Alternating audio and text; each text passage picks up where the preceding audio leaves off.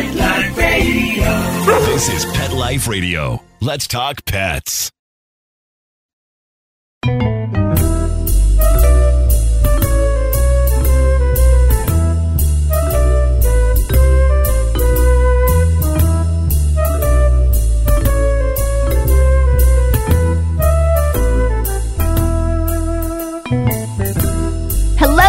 Lovers. Welcome to Cattitude. I'm your show host, Michelle Fern. Okay, what is the one thing that you always question about your cats? Well, for me, it's how to play with my cat because they're lazy and nothing seems to motivate them.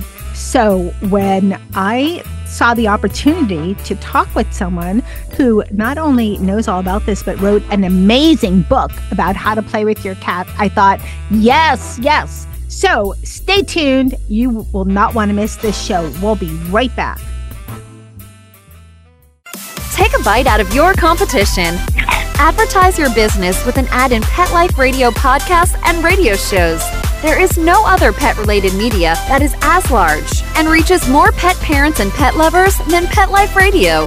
With over 7 million monthly listeners, Pet Life Radio podcasts are available on all major podcast platforms. And our live radio stream goes out to over 250 million subscribers on iHeartRadio, Odyssey, TuneIn, and other streaming apps. For more information on how you can advertise on the number one pet podcast and radio network, visit PetLifeRadio.com slash advertise today.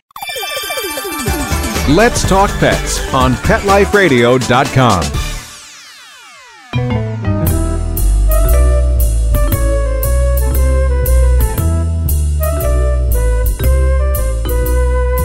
Welcome back, everyone. I would like to welcome Mikel Maria Delgado, PhD. She just wrote the book Play with Your Cat. It's the essential guide to interactive play for a happier, healthier feline. And she is an author, cat behavior consultant at Feline Minds, and also wrote a book with Jackson Galaxy, which the title of it, something about mojo. Um, Total cat mojo. Total cat mojo. I, I wanted to plug you more than him. Welcome, Mikel. Thanks so much for coming on Cattitude. Thank you so much for having me. So, what I said in intro is so true. So, I have three cats, and they're not kittens, they're all senior, senior ish. And it's such a challenge to get them to play. So, I was so happy to read your book and so glad to have you on. But let's go back a little bit. What made you decide to write Play with Your Cat? Yeah. I mean, I knew, well, I had a book agent before I had a book idea. And so she was very patient with me because I really didn't know if I wanted to write a book. I knew that I didn't want to write another book about how to make your cat well behaved or how to solve all your behavior problems with your cats, even though that is what I do with my clients all the time. I wanted to do something that was going to be maybe more fun.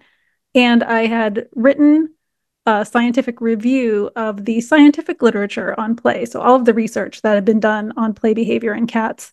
And as I was working on that paper with my friend Julie Hecht, I thought, hmm, I think there's something here that I could bring to a general audience of cat owners. And part of that was also informed by my experiences in the animal shelter and also working with cat owners who often said, kind of like you just did, my cats don't really play. And I always found that to be one, a challenge. So I would always be like, okay, step aside. I'm going to show you how to play with your cat. And I could always get their cat to play. But two, it was just like, whoa, there's a lot of people that kind of give up easily on playing with their cat because they're not getting the response that they maybe expected, or the cat doesn't respond like they did when they were a kitten, right? Kittens are very easy to play with. As cats become adults, they are, you know, not quite as active as kittens. But if you think about why cats play, and cats play because they hunt, then cats should play throughout their lifespan because if they were out on the streets, they would have to hunt for their entire life to survive. So I knew that there was there was something missing in people's understanding of why play behavior was important for their cats, why it's natural for their cats. And I really saw this as an opportunity to write a fun, hopefully fun book and help people have a better relationship with their cat, help make their cat happier, and in the meantime, also perhaps prevent or solve some behavior problems because I do use play as a big part of my behavior modification plans with my clients.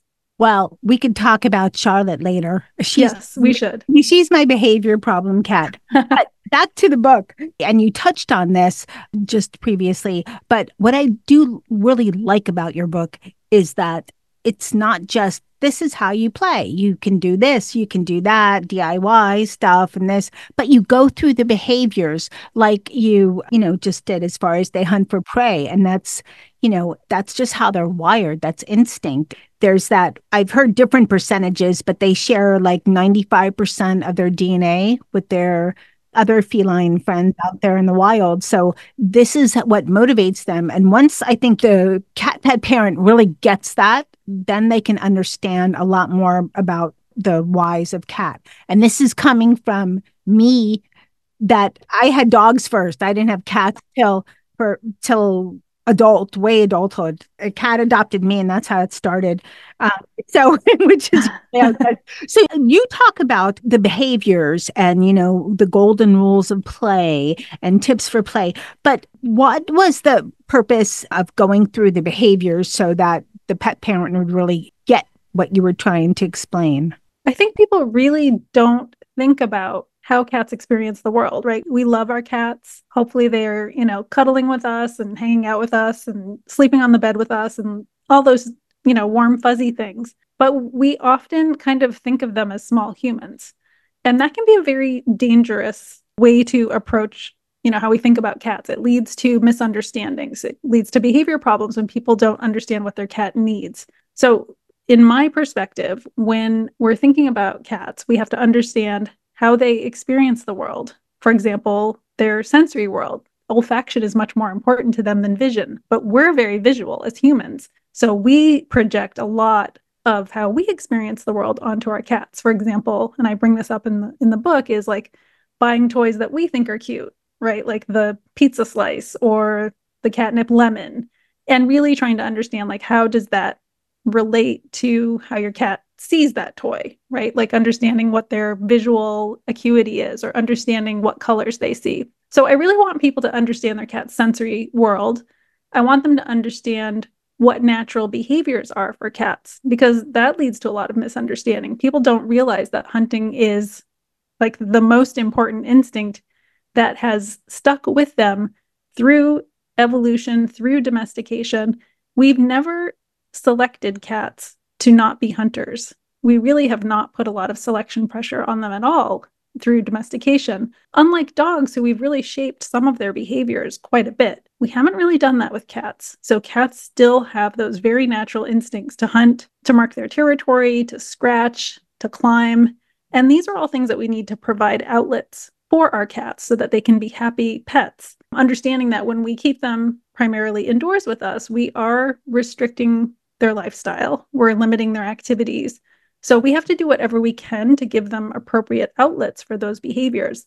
And hunting is one of those behaviors that we should be providing them with an outlet for, and that we can do through playing with them with interactive toys. Before I get to, and we'll probably do this in the second half of the show, I want to ask about your favorite toy. But before we get to that, you talk about the golden rules of play. And I absolutely agree with you. I think a lot of people are misunderstand how we should play with our cats and how we get, you know, frustrated because they're not playing how they should. And, you know, I had I had to learn about cats and I still need to learn more about how to play with them, which is why I'm grateful for your book, chance to talk to you. And I'm sure plenty of the people listening out there are. Mikel, you have the golden rules of play. And I just, as I was reading them, I thought, yes, that's so true. I learned that. Yes.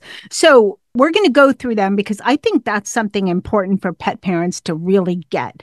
So, number one, don't scare your cat. Yes. So, you know, I will say that I came up with these golden rules mainly just to make some some of the key points of the book more digestible, right? I'm throwing a lot of information at people and i'm really trying to communicate you know effectively and in a user friendly way but sometimes you need some bullet points and lists to really help people digest and these are really based on things that i've observed either watching visitors at the animal shelter try to play with shelter cats or dealing with some of my clients who are trying to play with their own cats and so what i'm really trying to get across here is that there are some big picture things to keep in mind because the other thing that i want this book to be is not like a step by step manual that you have to follow every single rule or you're doing it wrong. It's really like encouraging people to be scientists and to test things and to have fun and be creative and try new things and just see how their cat reacts. And then kind of let that information guide them as they play with their cat because each cat is an individual they're going to respond to every toy differently and each person's you know an individual. So i want to say like you know these golden rules are are ones that i feel are pretty broad that no matter the cat and the human they should apply to almost everybody. And so the first one being don't scare your cat. And that's really understanding that when you're moving a toy you can move it in a way that is exciting to your cat and brings out their inner hunter or you can move it in a way that might be threatening. And so we're really trying to keep things in the realm of your cat feels safe your cat feels like a successful hunter. They feel ready to pounce. Not that the um, toy is loud or scary or moving in a very erratic, unnatural, or um, intimidating way. So just being thoughtful about your cat, because I think, you know, we, especially when I'm talking about cats as hunters, right? They're big, tough hunters. They're also prey animals, so they can get intimidated by things that are loud and threatening. And even when they're hunting, they can be threatened by, say, a large rat. Like they're not just like, oh, I'm going to kill everything, right? They're making a lot of decisions before they hunt, before they make that final leap to kill a prey animal. They have to kind of decide, like, is it safe for me to do that? And so when you're playing with them, you just want them to feel like it's safe for them to pounce on that toy. And that might mean making sure the toy is not so big or loud or being moved in a way that might intimidate your cat. That makes total sense. Your second rule is safety first, which kind of goes without saying. Well, yes. You have to be safer. What I really want, and I think, you know, my editors were very kind. I, you know, the book was probably another 20,000 words before it got edited down to the final version. And I, you know, certainly there were a few points that I really wanted to emphasize. And safety is one of them because people don't always know how dangerous some cat toys can be and even how dangerous some household objects can be. Things that your cat might want to play with, like hair ties, can become a dangerous situation if your cat swallows that hair tie. So you have to really supervise strings. You know, you see the the kind of stereotypical picture of a kitten playing with a ball of yarn. Well, that ball of yarn is actually very dangerous. It can pre- present both a strangulation hazard and a choking hazard. So I always encourage people to store interactive toys when you're not playing with them with your cat. So anything with a stick and a string and something hanging on the end or a wire needs to be put away, locked away from your cat when you are not actively holding that toy. The other thing is just being aware of what small, what we call solo play toys, things that your cat will play with on their own, might also pose a danger. Like a ball of yarn would not be recommended. So with with the safety first, it really is just awareness of what could lead to a very expensive surgery for your cat or even like kill them versus just kind of being uh, aware when you're holding the toy that they're not getting tangled in it. So, yeah, I'm a little bit of, I mean, I have a slightly anxious personality. I think, you know, I'm a, a bit. yeah, I just, you know, my brain goes to the worst case scenario. So I just try to make sure that people are safe. And because I'm encouraging use of interactive toys, I want to encourage responsible use so that no kitties are injured through playtime because playtime's supposed to be fun. Makes perfect sense. I like this next one. Don't annoy your cat.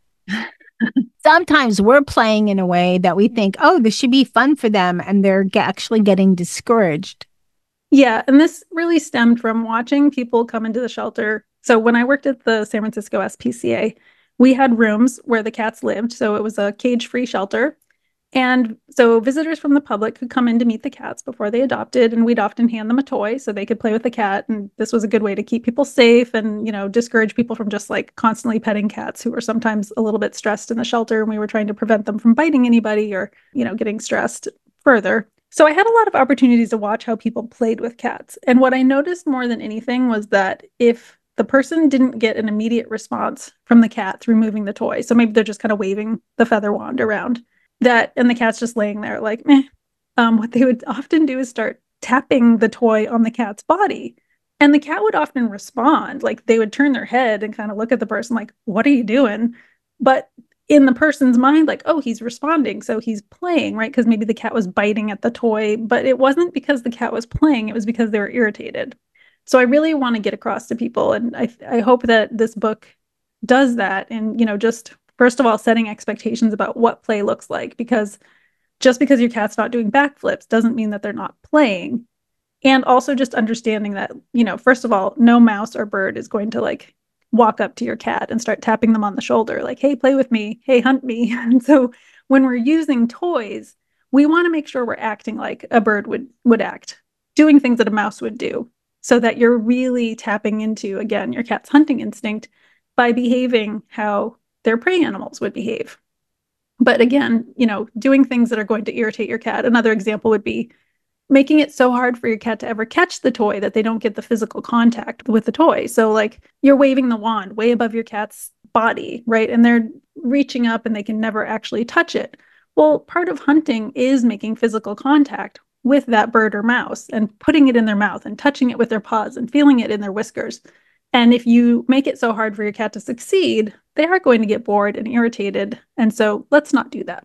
And that was number four, letting them win, which, which, oh, yeah, tied right into that. Yes, exactly. and then this is something that I had to learn with my cats no roughhousing, because, like I said, I grew up with dogs, and you know, dogs you can roughhouse. They're built for that, they're wired for that. Cats, no. And even though there are times you'd like to, well, Dennis, you can house a little bit, but mostly, most cats, no you're going to ask for an injury at some point. And I think, you know, I, I certainly talked to plenty of people in the, you know, 23 years I've been working with cats and their owners, people who are like, oh, I don't mind if he bites my hands, or, you know, we like to wrestle. And that may be fine for you, but there's not a guarantee that one, your cat is enjoying that experience because a lot of times that kind of rough handling can be stressful.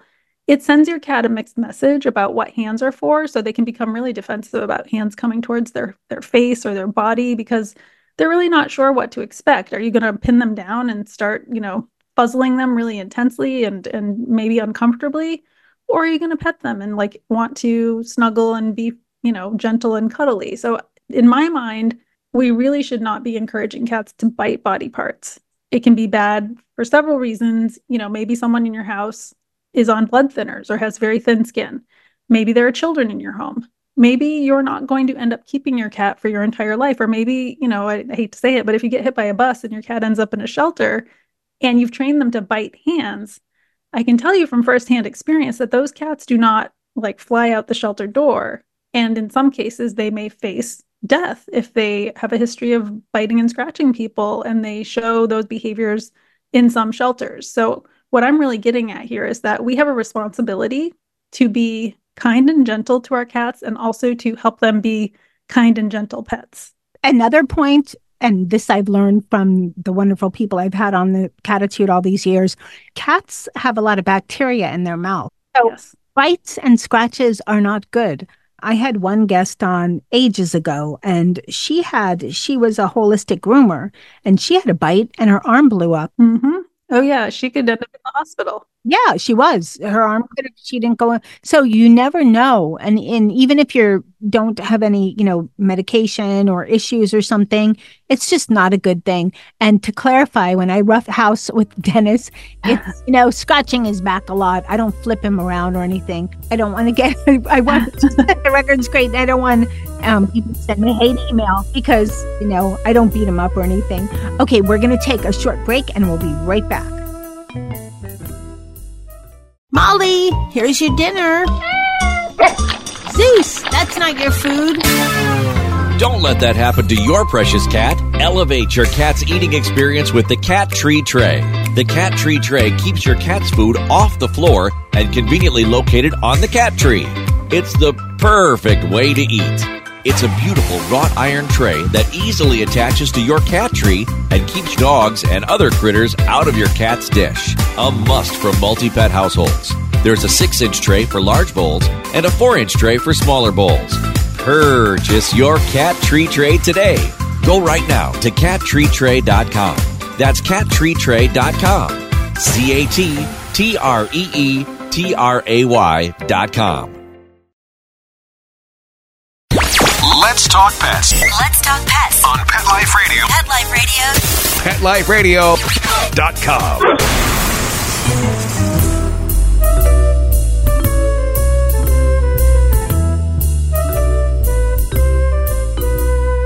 PetLifeRadio.com. Welcome back, everyone. We're talking with Mikel Maria Delgado. She wrote Play with Your Cat. This is such a fabulous book. We were just talking about the golden rules of play. Let's get into play now. Now, the top tips that I read for play and I know that we talked about how, you know, you organize the book, but I think that when people think of tips, that kind of helps set a really good message, you know, as far as things to remember. So you put here act like prey, move the toy slower, and vary your movements. Yes, these are all, um, again, thinking about what play is for cats, right? It's hunting. It's hunting behavior inside on things that are not alive. So we're we're bringing life to the toys by moving them. And I encourage people to, you know, I like to play videos occasionally for my cats on the TV. They're one of my cats, Ruby, really loves TV. And so, you know, sometimes we'll play the little bird and mouse videos and, and she gets into those. But I like to watch them too, because then I, I kind of watch what the prey animals are doing and what she responds to, what kind of movements. And, you know, mice are kind of jumpy and they hop around and they go into holes. And so we can mimic these behaviors with the toys, which is really what I'm trying to get at is think about like what do birds do? What do mice do? How do bugs fly? How do lizards crawl around? and do that with the toy. Move the toy like the prey. And you know, one of my other things that I, I talk about a few times in the book is is moving the toy very slowly. And this is very much, I think, a human thing is we're, we're impatient by nature. We have a lot of distractions in our daily lives. We have, you know, I, I struggle with all of these things myself, dealing with my device time and focus and stepping away from technology and just allowing myself to enjoy playing with my cats without checking my cell phone. So I get it, but I think, you know, one thing is is again getting back to how cats hunt. So they don't just run around chasing a bird. That's not how cats hunt. If you've ever watched a cat hunt, you know that they, you know, sneak up, you know, maybe they like crawl to a spot where they know a bird's going to show up. Maybe they're hanging out by a bird feeder. And once they spot that bird, they're really taking their time calculating what the perfect moment is to pounce. And they really only have one opportunity. It's pretty hard actually for cats to successfully hunt birds unless the birds are very young and weak. So when you're moving the toy, thinking about, okay, your cat's stalking a bird. Now, what's the bird doing? Well, if the bird knows there's a cat in the, in the vicinity, they're often trying to also figure out, like, how can I get away from this cat? And so they're not necessarily going to move quickly because that could draw attention to themselves, they're going to also be kind of calculating. Um, or perhaps they're not aware of the cat and they're just doing their own little bird pecking at the ground and, you know, just hopping and, and doing little flights here and there. So, what people tend to do when they're playing with their cats kind of whip the toy around really fast, which can work with kittens because kittens will chase anything that moves, and kittens are just racing around like little maniacs doing backflips and zooming all around. But adult cats do tend to be much more calculated and discerning about toy movements. Whereas a kitten is like, okay, if it moves kind of like a bird or a bug, it probably is a bird or a bug and I'll chase it. Whereas that adult cat is going to be like, hmm, is this worth my time? Like, convince me, make me think this is a bird or bug. and so that's when you really have to move the toy in different ways. But what I found is that cats really respond well when you move the toy so slowly it's almost boring for us. And that's why I think people have difficulty with this, is because it is really like there have been times playing with my own cats where it can take a 10 minute buildup where I'm barely moving the toy. The cat is watching the toy the entire time. And I like looking like, am I going to butt wiggle or not? And I'm just like, oh my God, please pounce on the toy. And when they finally do, it's very rewarding, but it's a very long buildup. And I jokingly call this kitty foreplay because I think there's some parallels um, that I won't get yeah, into. Yeah, now. I could see that. But it is like a very long, slow buildup for some cats. And it does require patience and moving the toy very slowly. I'm a big fan of props for play as well. So, using things like a ripple rug or tissue paper or a tunnel or cushions on your couch or anything that you can move the toy under or between or behind. These are all things that will excite your cat because, again, thinking about what a prey animal would do, they would, you know, a mouse would go into a hole. A bird would go into a hole in a tree. They might try to hide behind something. So we're just using things in the environment to simulate that predatory experience a little bit better.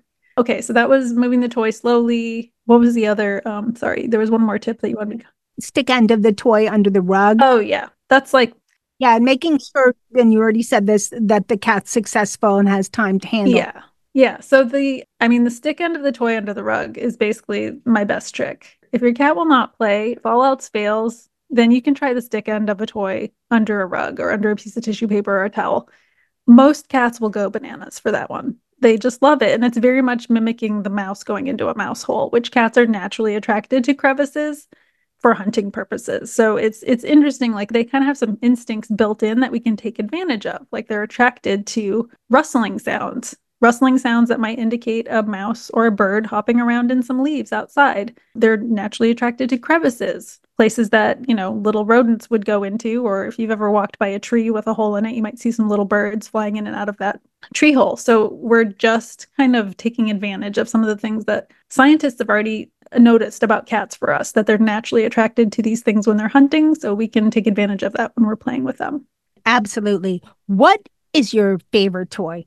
Ooh, it's hard to pick just one because it really depends on the cat and how the cat likes it. And, you know, I definitely have a few standbys like classics. So the Go Cat Da Bird is one of those classics. And this is a, a wand with a long string and a little series of feathers on the end. And the feathers are very stiff and they're on a swivel attachment. So when you move the Da Bird through the air, it makes this really lovely fluttering sound, much like a real bird.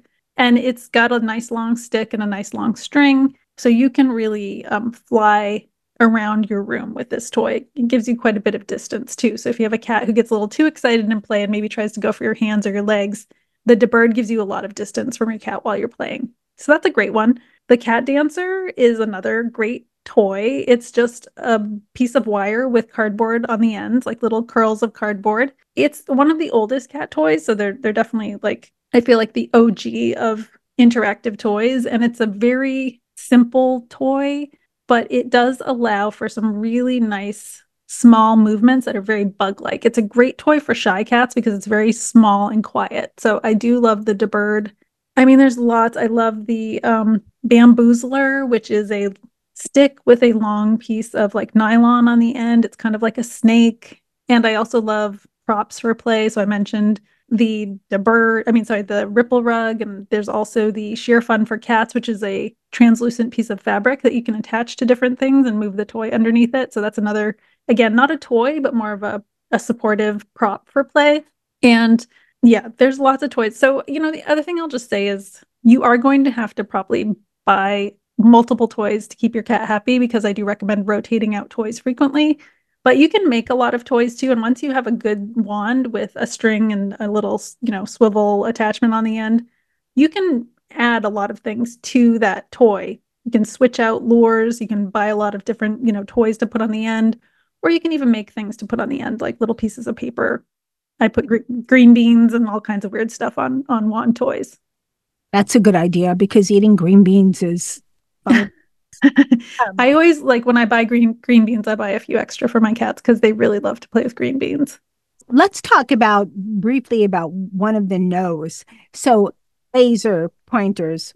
Yeah, you know, it's funny. I'm kind of I guess I would describe myself as agnostic about the laser pointer. Like I try not to be too negative about it, but it's also like it's so low on my list of where I would where I would go if I was playing with my cat that it's like eh. some cats are really like really get into the laser pointer, I will say. So it's not a hard no for me, but there are problems. And one of the problems is, of course, your cat can never catch the laser, they can never touch it. And so much of what I talked about earlier, right, is that sensation of like feeling it in their paws and their mouth. They can never catch the laser. So there's a potential there for frustration. And we want to make sure that we're making play fun and not frustrating. Cats do not seem to be as prone to laser light obsession as dogs do. So this is a, you know, documented issue in dogs that can become a compulsive behavior where they're just looking for lights constantly. And so you want to just be cautious that your cat is not veering into that kind of obsessive compulsive zone where it seems like they're so obsessed with the light that they can't think about anything else. So that's another potential problem. Oh boy. The, the other issue is just that people often don't move it in a very natural way. So they kind of just turn it off and on. And so it, it doesn't follow the law of physics, right? And I talk a little bit about this in the book is like if you're going to use the laser pointer, then at least make it act like a bug would act and move it. So if you need to turn it off, like have it direct it towards under a door or go out a window or something. So it kind of makes sense to your cat that it disappeared instead of just turning it off in the middle of nowhere where your cat's like, where did it go? And I do recommend if you are going to use one that you use it as like a warm up and then switch to a physical toy and or toss some treats for your cat so there is kind of a completion of this hunting cycle for them. That's a great idea. Yeah. So I, I don't say it's off the table, but it really is like when you think of playing with your cat, the first thing you do is reach for the laser pointer. You should read my book. I hope my book will change your mind. And then the laser pointer will just end up at the bottom of a bin and you'll barely like think of it. We were starting to talk about this before, but I also hopefully we have time for um, the other. But you said that you suggest rotating toys. I should have what like 10 and hide them and rotate them so that they get my cats get excited when I bring out the toy. Yeah, and I talk about, you know, there's a classic study by Dr. John Bradshaw who's like one of the world's best cat experts out there and he's done some really amazing research including research on play behavior in cats and you know one of his studies showed that cats do get bored of the same toy now we don't know why they get bored of the same toy um, i have some thoughts. Like I think probably they can smell their saliva on it if they've bitten it. Um, there may be other aspects of the toys features that they just recognize, like, oh yeah, I've already touched this, I've already played with it. So it is important to have a handful of toys in your repertoire. I mean, I I really try to focus a lot on like keeping things manageable for people, which is why I encourage a lot of DIY and like, you know, find things around the house that you can tie to a string and tie to a stick and now you've got a toy so that you don't have to go out and spend like hundreds of dollars on cat toys, recognizing that your cat is going to get bored if you use the same toy over and over again. So I like to store all of my toys in a closet organizer system that I have. And when we're playing with our cats, we kind of have a daily play session at a set time. And then we also have some spontaneous shorter play sessions throughout the day. But I like to go, you know, grab a toy that I haven't used that day. I'll play with it if my cats seem interested. If they don't seem interested, I go grab a, a different toy. And so sometimes when I'm playing with my cats, I might go through five or six toys in one single play session. We might only get a few minutes out of a toy, and then they're like, "Yeah, I'm done with this," and they'll okay, go get a different one. So I do encourage people to have plenty of things you can rotate, if not the whole toy, then just the lure, right? Which is the piece that goes at the end of the toy, the the thing that looks like a mouse or a bird or you know whatever small object you have hanging on the end of the stick and the string. So yes, um, we know that cats do get bored of the same toy within a play session. So you do want to just, you know, try a few different ones. Don't bring out the same toy. And, you know, there's probably a, a, maybe a time where you have to swap some toys with another cat friend of yours or just kind of refresh your supply. But, you know, recognizing that, you know, and, and maybe part of it again goes back to their hunting behavior. They shouldn't get bored of hunting, right? Because they need to hunt to survive. So, in order to make our toys more prey like, they should be unique because there's no way the cat would hunt the exact same mouse twice. If they hunted it once, they ate it. It's gone. So in that respect, you know, you could argue, well, the cats would be happy if you got them a new toy every single time. not realistic, but that is probably what would make them happy because they would definitely know, like, oh, I've not killed this one yet. So just keeping that in mind that we do need to bring in some novelty to keep them interested. And once you know that, then it's much more helpful in guiding your play because if you don't know that and you only have one toy and you just assume like my cat doesn't like to play every time i bring the toy out he ignores it as opposed to knowing that cats get bored of the same toy over and over again. You know okay i can't play with the cat dancer every day because we played the cat dancer yesterday. So today it's going to be the Da Bird and maybe tomorrow it's going to be the little you know mouse on the end of a string and then the day after that it's going to be the ribbons. And so you kind of have that understanding instead of just going to, oh, he doesn't like to play, you know, okay, I need to bring in some more variety. That's great advice because so many of us pet parents buy two or three, or we buy the little uh, catnip toys that they play with for five minutes, then they're yeah. done. So yeah what I want to also emphasize before I, we, because we're almost near closing, but what I also want to emphasize to our listeners is this is so much more than just a play with your cat book because you talk about behaviors, you talk about why and how and and what their need for play. But you also have information on playing with cats that are older, that are handicapped, deaf or blind, shelter cats. Just there's just tons of information. It's how to play with your cat, but it's so much more. So it's really a fantastic book. Thank you. Yeah, I really wanted it to be something that could be applicable to even people who don't have cats. So, people who work in an animal shelter that might not have a cat, but they work with the cats in the shelter. Or I certainly didn't want people to think that, well, my cat, this doesn't apply to my cat because X, Y, or Z. So, I really did try to think of like every possible X, Y, or Z. Like, okay, your cat's overweight, your cat's declawed, your cat is has a disability. So I really tried to bring something to every cat person I could think of and in hopes of encouraging them to find a way to play with their cat. Well, you did that and more. Okay, so if you could tell our listening audience one or two things to remember besides listening to this podcast, you know, a couple times, but one or two points that you'd like to get across, what would they be? Yeah, I want to get across to them that that play is something that our cats need to do. It helps them be happy and healthy. We know that play is good for our physical health, it's good for our mental health. This is found across multiple species.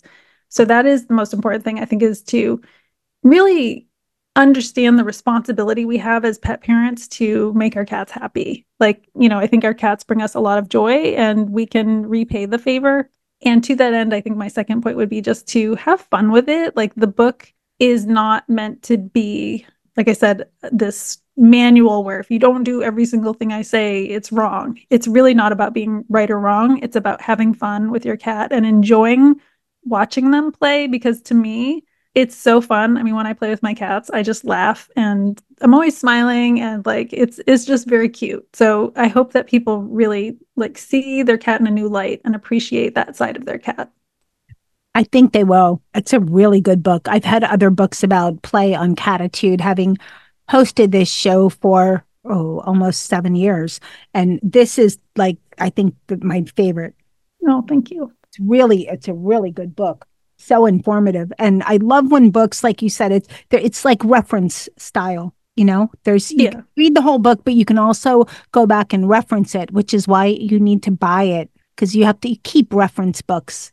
So where can people buy it? This is this is the book. If you want, if you have a cat, you're gonna you need to play with your cat. This is the book to get. So, um, Mikel, where can people find your book? Yeah, so the book is being put out by Penguin Random House um, by one of their imprints, which is Tarcher Perigee. And so you can go to the Penguin Random House website, which um, I believe is, hold on, I want to just make sure. Um, you can also go to my website, which is mikeldelgado.com and buy it there. So yeah, it's penguinrandomhouse.com forward slash books. And you should be able to find it. And my website, which is mikeldelgado.com, I've got all the links to purchase it, including, you know, all of the other places that you can typically buy books. Or you can go to your local bookstore. And folks, it's spelled M I K E L Delgado. And the link will be on the show page for this episode. So, Mikel, I want to thank you so much for coming on Cattitude. This has been such a fun show. Thank you so much. Thank you for having me. It's been really fun. Well, I hope all of you enjoyed this show. I found it so informative and I just simply love this book. Um, Play with Your Cat by Mikel Maria Delgado. And again, you can find out more information when you go to the episode page for this show. I would like to thank everybody listening that listens to Cattitude. I so appreciate it. Cattitude is one of the most popular podcasts out there, so thank you. I'd like to thank my crew that teaches me about cats Charlotte, Dennis, and Molly, all three very different cats. And whoa, I've learned a lot. And thanks so much to my producer, Mark Winter, who works his magic and makes myself and my guest sound amazing. And hey, remember, lose the attitude of cattitude. Let's Talk Pets every week on demand, only on PetLifeRadio.com.